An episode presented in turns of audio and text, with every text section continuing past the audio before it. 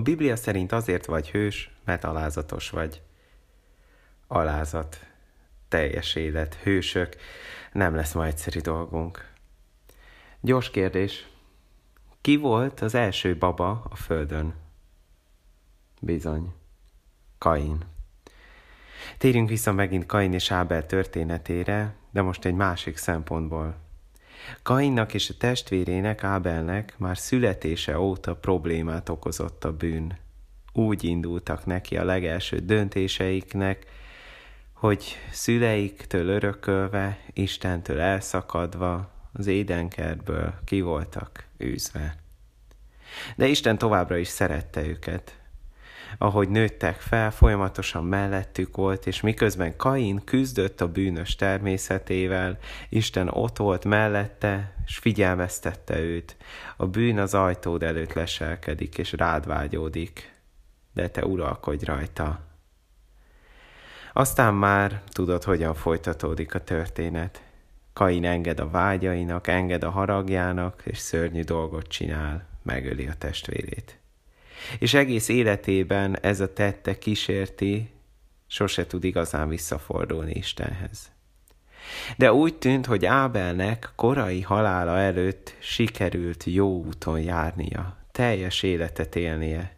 Szerette Istent, és őt dicsőítette. Ő nem csak le akarta tudni az Isten követését, mint egy tennivalót, hanem alázatosan kész volt arra, hogy Istennek a legjobbat adja.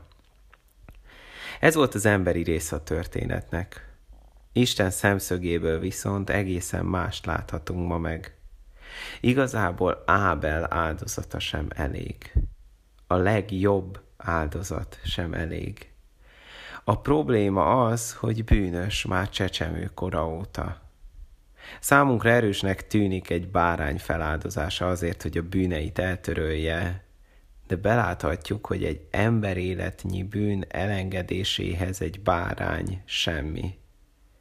Így ha te mostantól azt mondod, hogy egész életedet Istennek adod, az még nem törli el az eddigi bűneidet. Nem tudunk eleget áldozni Istennek.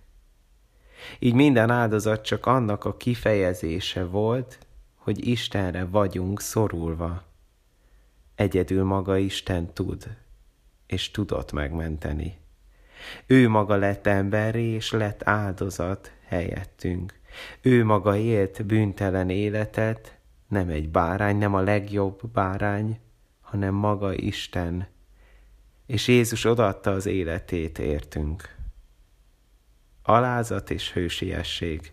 Alázat kell ahhoz, hogy beismerjük határainkat, beismerjük bűneinket. Hogy ne lépjünk Kain útjára, aki nem hallgatott a figyelmeztetésre, hanem kövessük Ábelt abban, hogy bízunk Istenben. És bízunk abban, hogy ő maga megoldotta azokat a problémákat, amiket a mi bűneink okoztak. Bármit is határozol el ma, a múltadon már nem tudsz változtatni, de Isten maga törölte el a bűneidet. És így ma alázattal újat kezdhetsz.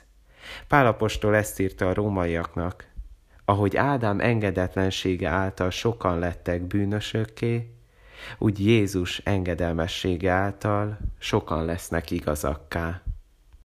Egy kis feladat a végére. Van valami, ami zavar a múltadban? Így le egy papírra, majd tép szét, és dobd ki. Isten kegyelméből megteheted.